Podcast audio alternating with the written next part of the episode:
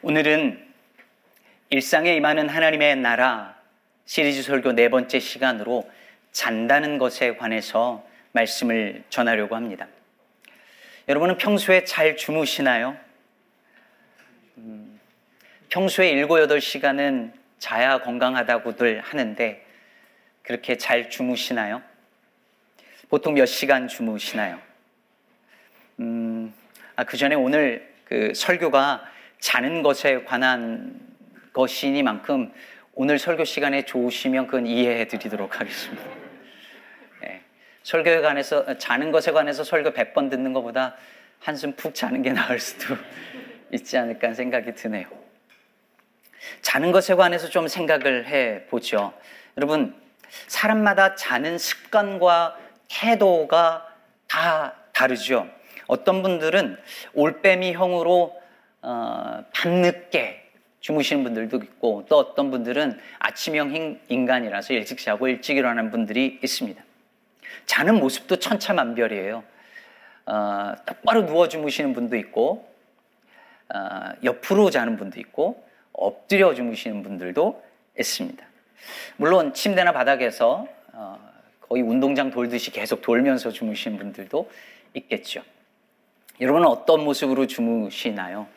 저는 군대에서 이렇게 침낭을 꼭 쥐고 아침에 일어나면 바로 침낭을 재빠르게 갤 준비를 하느라고 이 상태로 자는 게 버릇이 돼서 지금도 두 손을 이렇게 모으고 거의 그대로 자는 편입니다.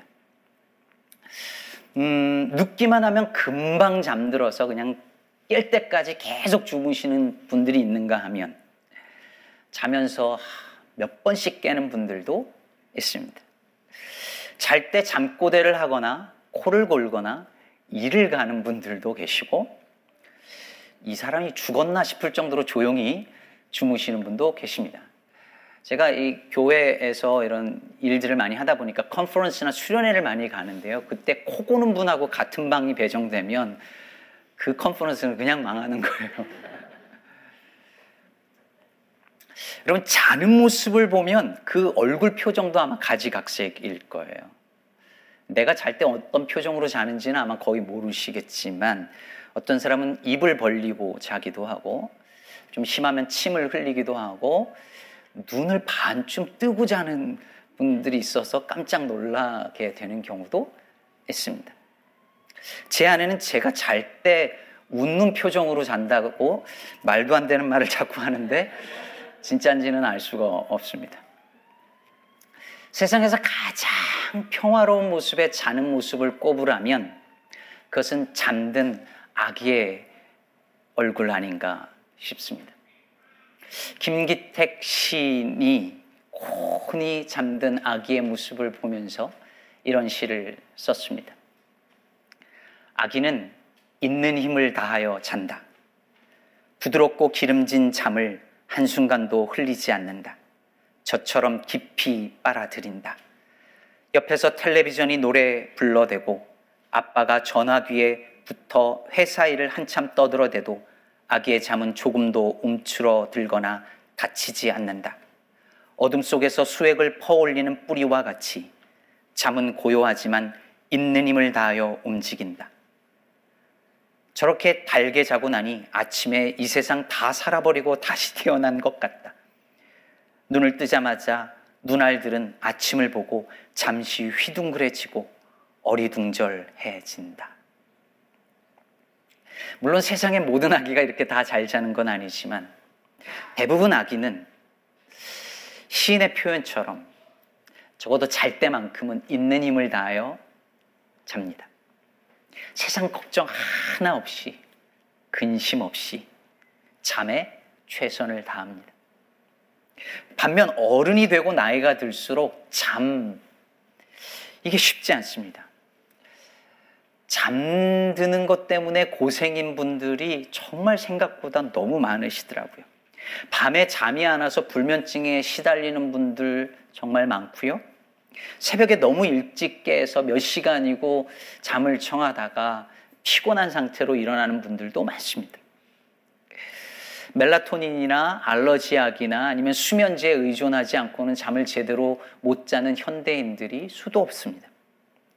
불면증 혹은 수면 부족으로 어, 겪는 고통이 얼마나 힘든 것인지는 겪어보지 않은 사람들은 모른다고들 하지 않습니까? 아마 여기 중에도 공감하시는 분들 있으실 것 같아요.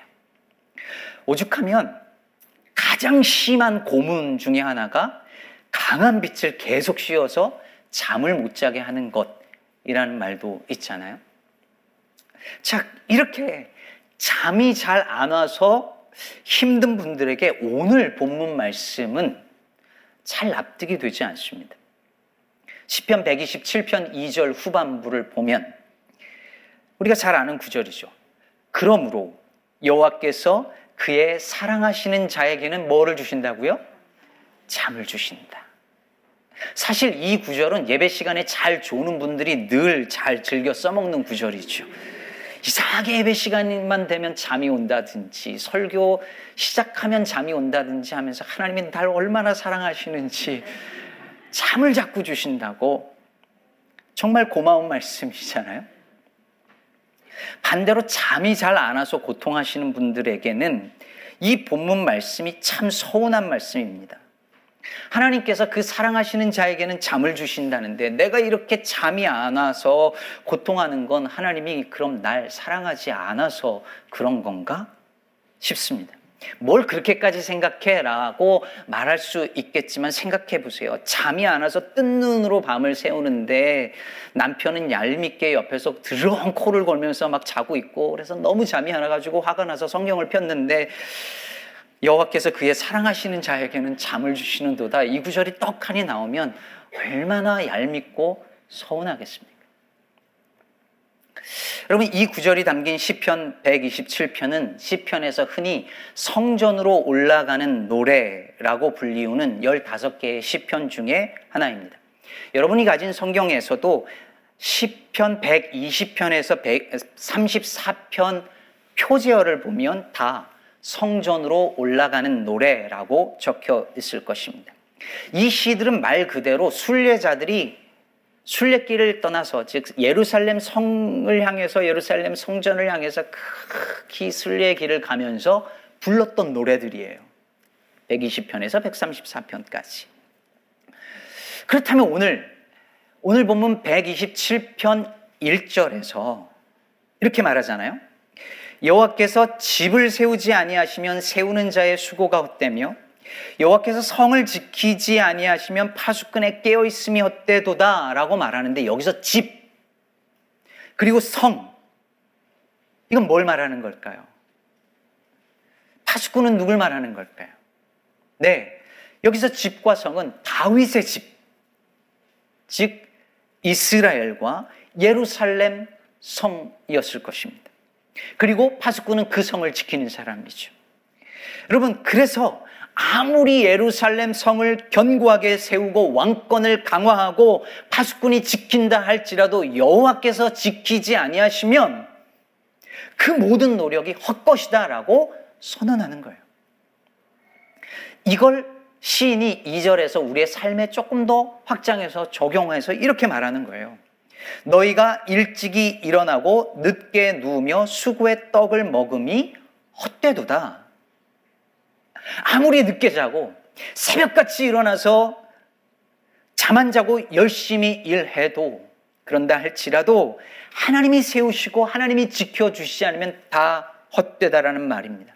다른 말로 이것을 표현하면 나와 내 가정이 보호받는 것은 내가 잠을 줄이고 밤 늦게까지 일하고 아침 일찍 새벽같이 일해서 땀 흘려 일했기 때문에 나와 내 가정이 돌봄을 받고 지켜지는 것이 아니라 내가 자는 동안에도 하나님께서 나와 내 가정을 지키시기 때문이라고 말하고 있는 것입니다.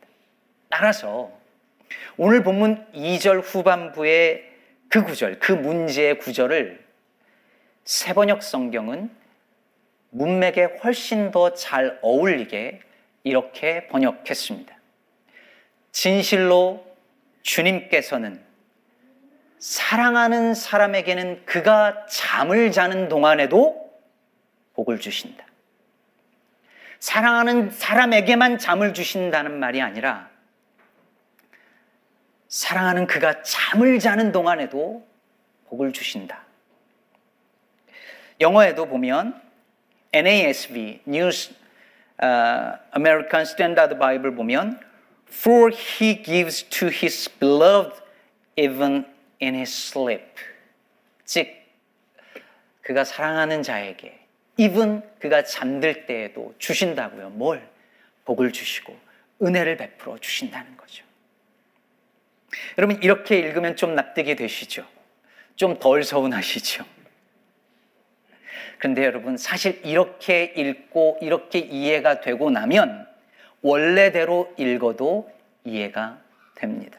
하나님이 사랑하시는 자에게 잠을 준다는 그 말씀은 어떤 순간에도 그들을 지키시고 보호하셔서 그들로 염려하지 않게 하심으로 편히 잘 수 있게 하신다는 말씀이니까요. 사실 사람들이 늦게 자고 일찍 일어나고 잠을 줄여가며 일한 이유는 그 수력 그 수고와 그 노력과 그 땀 흘려 일하는 그것이 나와 내 가정과 내 공동체를 지켜준다라고 믿었기 때문이거든요. 그런데 하나님인 하나님께서 그게 아니라고 걱정하지 말라고. 너가 잠드는 그 순간에도 내가 너를 지키고 보호한다고. 그러니 편히 자라고 말씀하는 것입니다. 언제부턴가 사람들은 잠을 줄여서 더 돈, 잠을 줄이면 더 열심히 일할 수 있고 더 돈을 벌 수 있고 더 성공할 수 있다고 믿게 되었습니다. 저 유명한 영화 월스트리트의 주인공 골든 게토가 말한 바 돈은 절대로 잠들지 않는다 라는 말을 믿고 사람들은 더 성공하고 더 벌기 위해 잠을 방해꾼으로 여겼습니다. 전기를 발명한 것이 결정적이었죠, 여러분. 그래서 밤에도 일하게 된 거잖아요. 토마스 에디슨이 그래서 이런 말을 했답니다. 잠은 원시 시대부터 우리의 시간과 유산을 낭비해 온 죄악이다. 정말 그런 그럴까요? 여러분 우리가 어릴 때 부르는 노래에도요. 잠은 아, 좀 부정적인 것처럼 여기는 것들이 많았어요. 여우야 여우야 뭐하니 잠자한다 나오셔야죠. 잠꾸러기 여우야 여우야 뭐하니 세수한다 멋쟁이 잠을 자면 장꾸러기라고 놀리고 일찍 일어나서 세수를 하면 멋쟁이가 되었습니다. 그러니 잠을 줄여서 뭔가를 더 하면 칭찬을 받았습니다. 물론 너무 많이 자는 것은 게으름이고 나태함의 문제죠. 성경도 그것을 분명히 경계합니다. 잠언 24장에서 게으른 자에 대해서 이렇게 묘사하지요. 네가 좀 더 자자, 좀 더 졸자, 손을 모으고 좀 더 누워 있자 하니 내 빈궁이 강도같이 오며 내 공핍이 공핍이 군사같이 이르리라. 이 말씀에 말하는 것처럼 분명히 지나치게 많이 자는 것은 게으름이고 그것은 하나님께서 우리들에게 주어 주신 시간과 세월을 낭비하는 죄이기도 합니다. 그러나 여러분, 우리 중에서 정말 지나치게 죄가 될 만큼 많이 자는 그런 게으른 사람이 얼마나 될까요? 특히 한국에서 자란 성인들 중에서 말입니다. 우리는요, 어릴 때부터 둥근 애가 떴습니다. 자리에서 일어나서 이런 노래 부르면서 컸고요. 어른들은 새벽 종이 울렸네 하면서 컸, 살았어요. 전 국민이 이런 노래 부르면서 산 민족이에요. 사당 오락이란 말 아시죠? 4시간 자면 붙고 5시간 자면 떨어진다고 공부하라고 그렇게 잠을 아껴가며 공부하고 일하고 그렇게 죽어라 일하다가 정말 죽는 사람들이잖아요. 이러다 보니 전 국민이 수면 부족인가 봐요. 여러분 한국 고속도로 가면 미국에 없는 잘 안 보이는 게 계속 보이는데 졸지 말라고. 계속 나옵니다. 지나칠 정도로 많이 나옵니다. 왜냐하면 졸다가 사고가 너무 많이 나거든요. 잠을 줄이고 일하다 보니 당연하죠. 여러분 미국도요. 1년에 10만 건 이상의 교통사고가 다 잠을 제대로 자지 못한 것과 연관성이 있답니다. T.C. 해리슨 워렌의 진짜 좋은 책, 오늘 이라는 예배에 보면 잠에 대해서 이런 대목이 나옵니다. 우리의 잠을 기꺼이 포기하게 만드는 무언가는 곧 우리가 무엇을 사랑하는지 보여주는 훌륭한 지표가 된다. 내가 무엇을 위해서 잠을 줄이는지 포기하는지를 보면 내가 뭘 사랑하는지가 보인다는 거죠. 여러분, 엄마가 사랑하는 아기에게 젖을 물리기 위해서 혹은 우는 아이를 안고 달래기 위해서 잠을 포기합니다. 그 아이를 사랑하니까요. 잠을 포기하고 드라마를 보거나 공부를 더 하거나 일을 하거나 친구들과 어울려 놀거나 뭐 혹은 기도를 드릴 때 이 모든 것이 내가 무엇을 사랑하는지를 드러내 보여준다는 거예요. 뿐만 아닙니다. 여러분, 잠은 생각보다 우리에게 많은 것을 가르쳐 주고 보여주는데요. 그 중에서도 잠은 무엇보다 우리가 얼마나 약한 존재인지를 보여줍니다. 생각해 보세요. 잠은 정말 내가 어떻게 할 수 없는 문제예요. 자야 해, 자야 해, 자야 해 하면 더 잠이 안 오죠. 잠은 내, 내 맘대로 안 돼요. 잠이 오는 것도 내 맘대로 안 되고 잠이 안 오는 것도 내 맘대로 안 돼요. 여러분, 잠이 온다. 이렇게 표현하잖아요. 잠이 오는 거예요. 비가 오고 눈이 오는 걸 내가 어떻게 할 수 있어요? 그냥 오는 거죠. 잠도 와요. 그래야 자요. 안 오면 못 자요. 잠이 오는 건요, 아, 잠이 안 오는 건 누군가 도와줄 수도 없어요. 먹는 거는요, 음식을 누군가 줄 수도 있어요. 일은 같이 해줄 수도 있고, 노는 것도 같이 놀아줄 수 있어요. 그런데 잠은요, 이건 뭐 어떻게 해줄 수가 없어요. 아내가 옆에서 못 자는데, 제 잠을 나눠줄 수 없잖아요. 예. 대신 자줄 수도 없잖아요. 아, 대신 자주긴 하는데 불면증에 시달리는 성도님들 많은데 아, 하나님 저 집사님 저 권사님 잘 주무시게 해주세요. 기도하는 거 외에 뭘 해드릴 수가 없어요. 아 하나 있다 참 졸린 설교를 하면 좀 도움이 될 수도 있겠네요. 실제로 사도행전 20장에 보면 사도 바울이 설교할 때 유두고가 창가에 앉아서 그 설교를 듣다가 졸다가 떨어져 죽잖아요.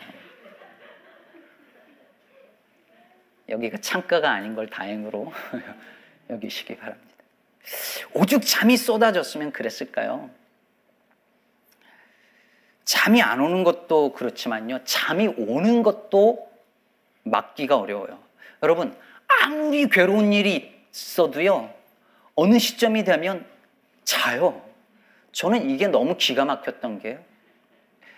제 아버지 돌아가셨다는 소식을 듣고 가는 그 비행기 안에서 제가 자고 있더라고요.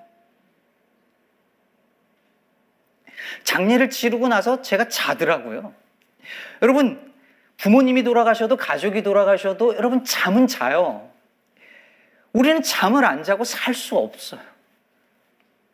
참 놀랍지 않습니까? 생각해보면 인간은 뭐든지 할 수 있을 것 같고요. 뭐든지 컨트롤할 수 있을 것 같고 엄청난 성취를 이룰 수 있을 것 같은데 인간은 밤이 되면 자야 돼요. 보통 사람의 경우 평생 시간의 3분의 1 혹은 36%를 잔답니다. 그래서 90년을 살 경우 32년은 그냥 자는 거예요. 그 시간이 아깝다고 잠을 줄여서 뭔가를 해보려고 daylight saving 뭐 이런 거 만들어 가지고서는 해 보지만 여러분 소용없어요. 인간은 자야 해요.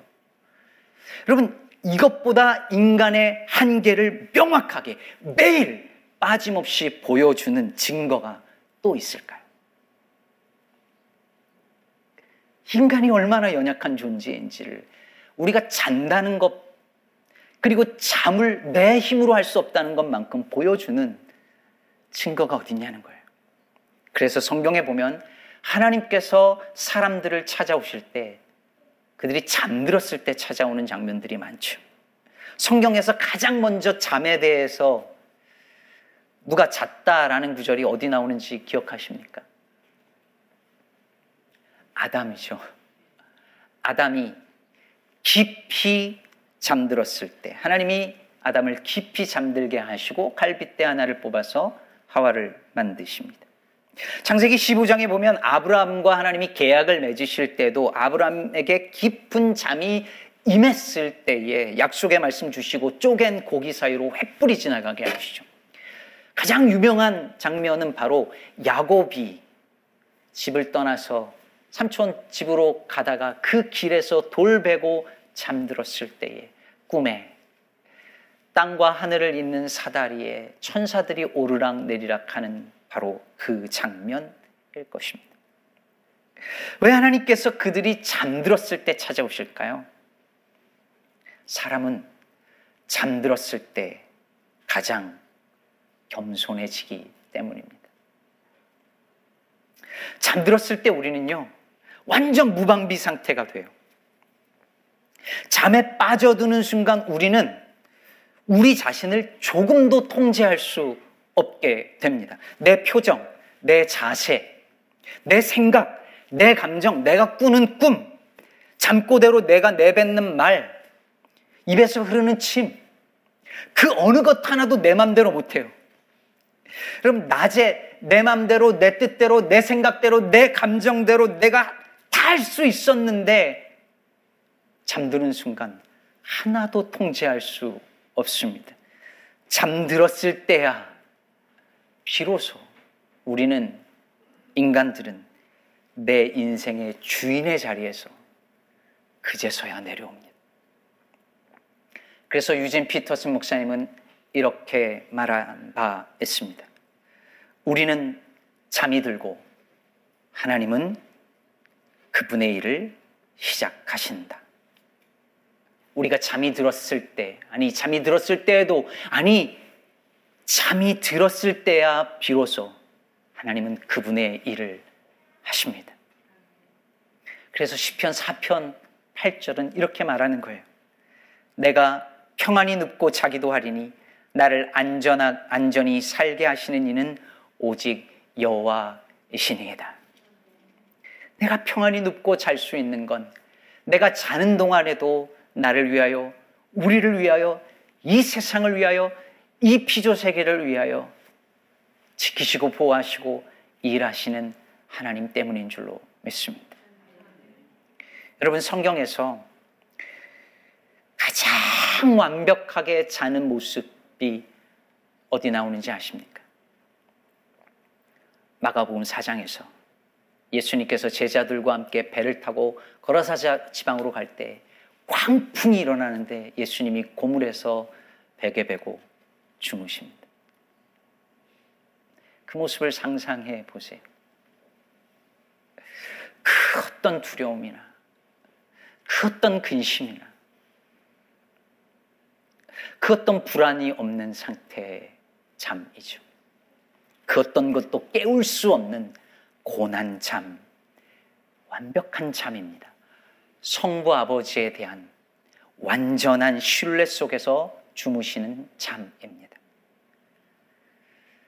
제가 오늘 이 설교를 통해서 오늘 이 설교 듣고 집에 가서 잘 잤다 이러면 얼마나 좋겠냐마는 그건 잘 모르겠어요. 그건 장담 못 하겠습니다. 그러나 축복합니다.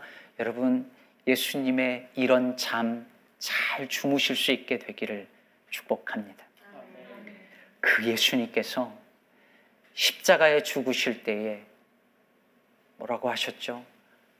내 영혼을 아버지께 부탁하나이다. 그리고 돌아가시죠. 아버지 하나님에 대한 완벽한 신뢰 속에서 영원한 그 잠에 드는 그 순간이었을 거예요. 그런데 삶 안에 부활하세요. 여러분, 성경은 이 죽음과 이 부활을 뭐에 비유합니까? 자는 것과 깨는 것에 비유합니다. 그래서 이런 구절들이 있습니다. 데살로니가전서 4장 14절 우리가 예수께서 죽으셨다가 다시 살아나심을 믿을진데 이와 같이 예수 안에서 자는 자들도 하나님이 그와 함께 데리고 오시리라. 에베소 5장 14절 그러므로 이르시기를 잠자는 자여 깨어서 죽은 자들 가운데서 일어나라. 그리스도께서 너에게 비추시리라. 사랑하는 여러분, 우리 곁을 떠나간 이들이 있습니다. 자는 줄로 믿습니다. 그리고 때가 되어 주님께서 깨워 주시리라 믿습니다. 그러므로 사랑하는 여러분,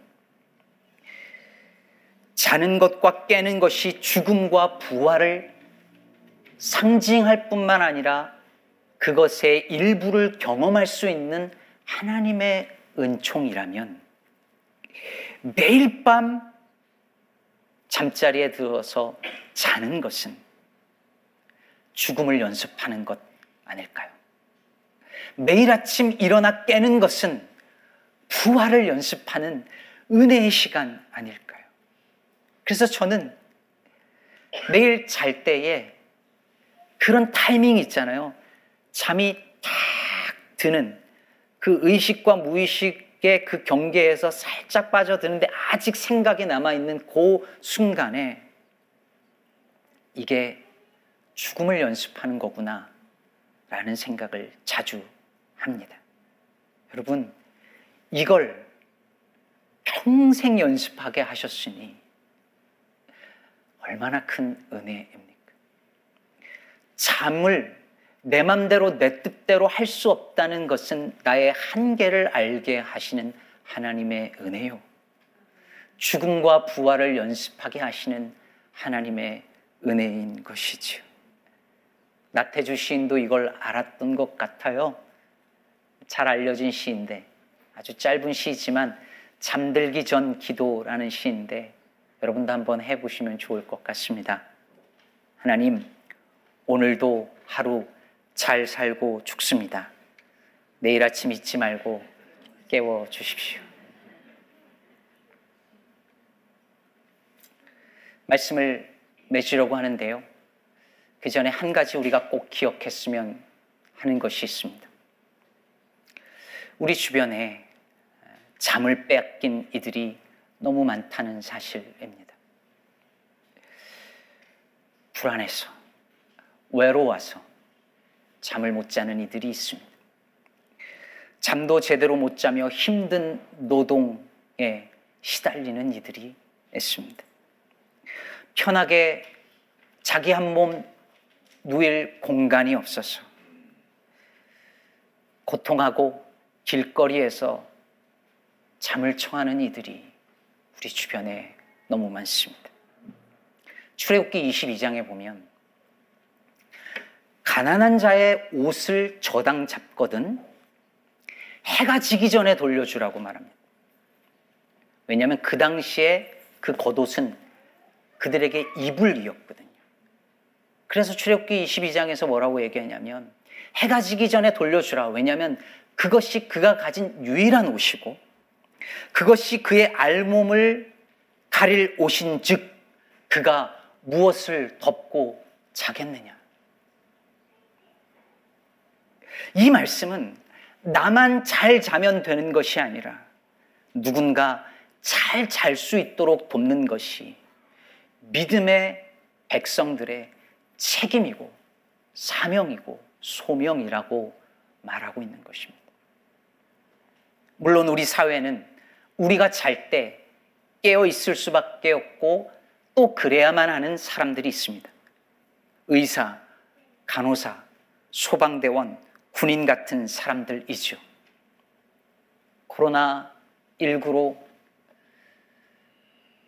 우리가 고통당하는 그 순간에 그보다 더 앞에 서서 밤잠을 포기하고 반납하고 고군분투했던 바로 그분들입니다. 군대 다녀오신 분들 다 불침번 서 보셨죠? 자다가 고참이 와서 머리에 딱 손을 얹습니다. 그러면 이병 손 퇴환하고 일어나서 한 시간 그 너무 꿀 같은 잠을 포기하고 불침번을 섭니다. 그런데 그 불침번 덕분에 다른 사람들은 편히 자는 거예요. 이 시대 불침번 같은 일을 하는 사람들이 있습니다. 그들이 있어서 우리는 안심하고 잘 수 있겠죠. 근데 여러분, 오늘 본문이 우리에게 말하는 것입니다. 아무리 불침번을 세우고 깨어 지켜도 아무리 파수꾼이 지키고 서 있어도 하나님이 지키지 않으면 그 깨어 있음이 헛수고라고. 그러므로 사랑하는 성도 여러분, 매일 밤 잠들 때마다 안심하고 주무십시오. 우리를 사랑하시는 주님께서 영원한 불침번 되셔서 졸지도 아니하시고 주무시지도 아니하시는 하나님께서 우리가 자는 동안에도 우리에게 복을 주시고 우리 가정과 우리 교회와 이 피조 세계를 하나님께서 지켜 주실 것입니다. 오늘 설교는 왠지 안녕히 주무세요 하고 끝내야 될 것 같네요. 기도하겠습니다.